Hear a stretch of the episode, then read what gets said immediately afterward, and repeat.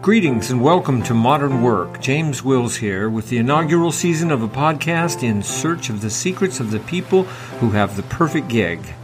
Those that are singing their own song, doing good work, and knowing it's really right for them. What do they know that the rest of us are missing? Or is there no secret at all? We podcast twice a month and hope to count on you as a listener. See the schedule at radio.webdocky.com.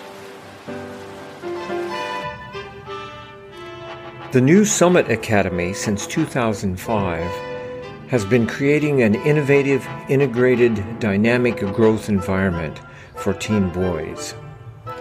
Dr. Heather Tracy is the director, and I speak with her at the school's office in Costa Rica. Yet I've always been fascinated with education, and ever since I was little, you know, people, I wanted to be a doctor actually for years, and I even studied pre med for a couple of years. Um, uh-huh. But people used, yeah, but people used to tell me all the time, you'd be such a great teacher. You, you know, you explain things, you get excited about figuring out how things work and helping other people understand things. And so it wasn't until almost the end of college that I figured out, oh, I guess they were all right. I actually do enjoy this and it does energize me. And um, I and like how, learning. And how did you I'm discover that? Curious um, honestly, this may not this may not be what most uh, career advisors want to hear, but I discovered it on accident. I mean, I was studying biology. I was a biology major and was hoping to go to med school. And my university um, had given me a full ride scholarship.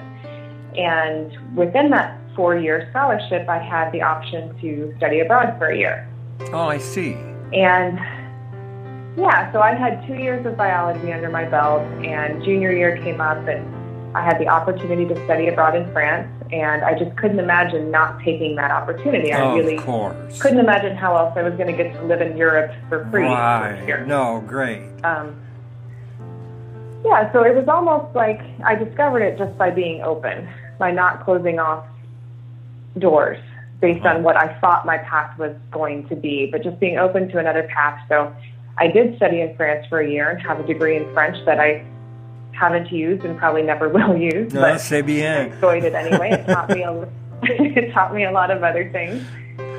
Um, and so when I came back, I was sort of left with the logistical problem of, well, how do I graduate in four years now? I can't finish my biology degree, biology degree because I missed a year of labs and and all right. this. And so, just by chance, I had already taken enough psychology courses because I was interested in it um, to be able to finish a, a, psychology degree in four years as well. So I, that's what I did. Uh-huh. And um, again, being the poor planner and not staying on my path, I decided I needed to go to grad school because what are you going to do with a psychology and French degree? Not much. Hi. Um, so yeah, so I just looked at different graduate school programs that um, sounded interesting to me and, you know, picked one that, that was a master's in education with a human development and psychology focus um, in adolescents at risk. Uh-huh. And honestly, it was just by, by looking at all the different options out there and saying, that sounds interesting to me, that sounds like what I want to learn more about. Uh-huh. And, um, through that experience, I, I was an assistant teacher. I was work doing participant observation research in the Boston public school system. So I, you know, got to experience education, public education firsthand, and and realized, yeah, I am good at this. Um, so I, I was able to sort of follow that study path of studying psychology and non-traditional learners and neuroscience, which you know, my biology background certainly helped helped with. Uh-huh. But then also put it into practice put it into practice in an educational setting, which is where I felt, you know, it felt right to me. It felt. Um, well, that's wonderful. Like that's really pure motivation. I mean, it's you know, the wanting to help others. It's one of the basic things that drives us. So it's very good. Oh, thank you. That's sweet. Yeah, that's very sweet. Um, and you know, and I and, and in my head, it's not enough. you know, we help 35, maybe 40 students a year and their families. But to me, you know, the things that we do here, you know, every school should have, you know, focus on. Oh, I see. Yeah. So there's that You know. aspect. Are you reaching out in that regard? Yeah, but I'm hoping to. Um, you know, we're certainly looking at ways that we can. We've been doing more presentations at conferences, and you know, we'd like to write some more and do some more um, publishing. It's just difficult when you're in the day to day here, and you have, you know, Immediate sort of with concerns. the kids Yeah. yeah, immediate concerns and just not wanting to miss out on that FaceTime with them um, to stay in your office on a computer. So it's it's hard to make that space, but we're trying to be more intentional with how we do that and and because it you know we do know a lot of things and we've learned a lot of lessons that would be beneficial to all kinds of schools and all kinds of parents and families and, and teenagers. So hmm if we can figure out a way to make more space and make more time to do that kind of stuff, we will. Well, and I think we all want to. I mean, the, the beauty of having our own school is that, you know, really the creativity is is open to us. I mean, we really do get to do what we believe in every day. now you when we learn the something new, or when we You yeah, there are four of us that founded the school. hmm Uh-huh. yeah, four of us founded the school, and I focused more on the education, you know, putting the academic program together. Um, and then my three partners also had their own specialties. Mario with the therapeutic aspects of the program, Andy with the cultural immersion, community service, student life, experiential education aspects of the program, and then James with more of the. I mean, he was also in education, teaching math and sciences. Um, and also more of the operational aspects of, of getting the school running. So, Right, right. yeah, we've had a pretty diverse team effort. This episode of Modern Work is brought to you by My Right Career. That's Don Lundgren's system. It is deceptively simple wisdom approached from a pragmatic point of view. Follow the link on our companion website. Since we're a year round school, we typically do four to five weeks of classes, and then we take a week off and do a one week adventure trip. Uh-huh. and half of those trips are very nature um, nature based. So we'll go to different national parks in Costa Rica and do hiking and camping and rafting and um, you know things kayaking and things like that. And the other half of those trips are more sort of based on cultural immersion and Oh, um, very good. And uh, yeah, tourism. So then we'll go to, you know, we'll go to Granada, Nicaragua, or Peru, or Belize, or we've been to the Galapagos Islands and Cuba, and just Oh, lots of different nice. places Regional. where we look more at, yeah, we look more at culture and people rather than nature and Right, ourselves. right. So, Oh, that's wonderful. yeah, and by the time it is, and it's powerful, just like you said, it's it's it's impossible for it not to be transformative in some in some way. Right. We're not going to guarantee an time. outcome, but we can guarantee there will be one. Yeah, exactly. So as far as the as working goes, I, this is a stupid question, but I guess it doesn't really feel like a job for you. I mean, you know, where you get up in the morning and go to your work and you know have your lunch pail and or you know what I mean, that kind of a job. No, Um, this is more of a calling. no.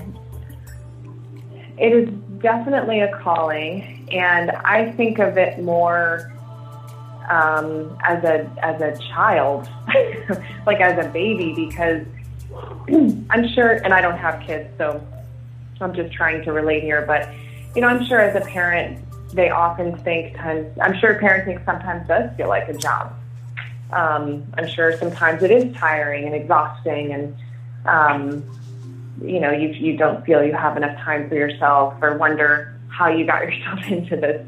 But there's no greater joy that you feel, and you don't regret a minute of it because that hard work and the sweat and the tears and the and the efforts and and that you've put into it um, are worth it 100%. And so, Mm-hmm. um, I think I think that's a a decent analogy to think about. You know, this isn't a, a cakewalk. There are certainly aspects of my job that are hard and painful course, and of course, challenging yeah. and draining. Um, but I, you know, I cannot imagine doing anything else. And even if someone were to come try to offer me four times the money and you know whatever they wanted to offer me, it would be. I can't imagine. I can't even imagine not doing what I'm doing right now in some form, you know, in some way, shape, or form, because it is, it is what motivates me. I don't have to find motivation. Oh, that's, It's, that's it's here. That's a wonderful story. You're well. You're a rare person in that regard. Um, many people wander aimlessly in their entire existence. Um, other people never can seem to get anything in gear. So uh, I'm glad to hear your story. Um, it's Well- very inspiring. Um, Thank you. I, I see it. I see it happen a lot too, and I think that we're we're kind of led to believe that money and security and predictability is happiness, or that that's what we're supposed to be achieving. And I think once people get to that point where they have, you know, a good income, stability in their job, Right. some predictability and routine from day to day, there may be a sense of security in that, but there's also a sense of restlessness and if it's not what you know you're supposed to be doing, like internally, if it's not something that's Right. rewarding in itself, regardless of how much you're paid or regardless how good your schedule is or how, you know, um, short your commute is. If it's not something that you enjoy doing those eight hours a day, it doesn't matter what they pay you. It's just not, it's not fulfilling. Right, right. No, I was doing some ad copy recently, and Willy Loman came to mind, and you know, Death of a Salesman, you know, and how that was analogous to people who working in a cubicle all day, doing tasks that at the end of the day are at best meaningless. You know, they may not even be used. I don't mean to make light of it, but. Um, I, I've never been that way, so it, it's easier for me to, to say that. You know, I've never had the security of that type of Yeah. employment. But now this kind of leads to the next And, question. and, and that's not Go ahead. Okay. And I, well, I do just want to say that, like, I'm not demeaning cubicles at all because Mm, no, there no. are many people who who who find that kind of work or who find crunching numbers or like that is rewarding and that is meaningful and that does take advantage of your talents and we need all kinds of people to make this world go round. So, uh, yeah, I, I don't mean to to demean. No, I understand that, and you know, and I, I don't either. Yeah. you Thanks for listening. James Wills again, signing off on this edition of Modern Work, a podcast series devoted to the proposition that if you have the right job, it won't feel like work. By the way, subscribe to our podcast or visit us on our companion site at radio.webdocky.com.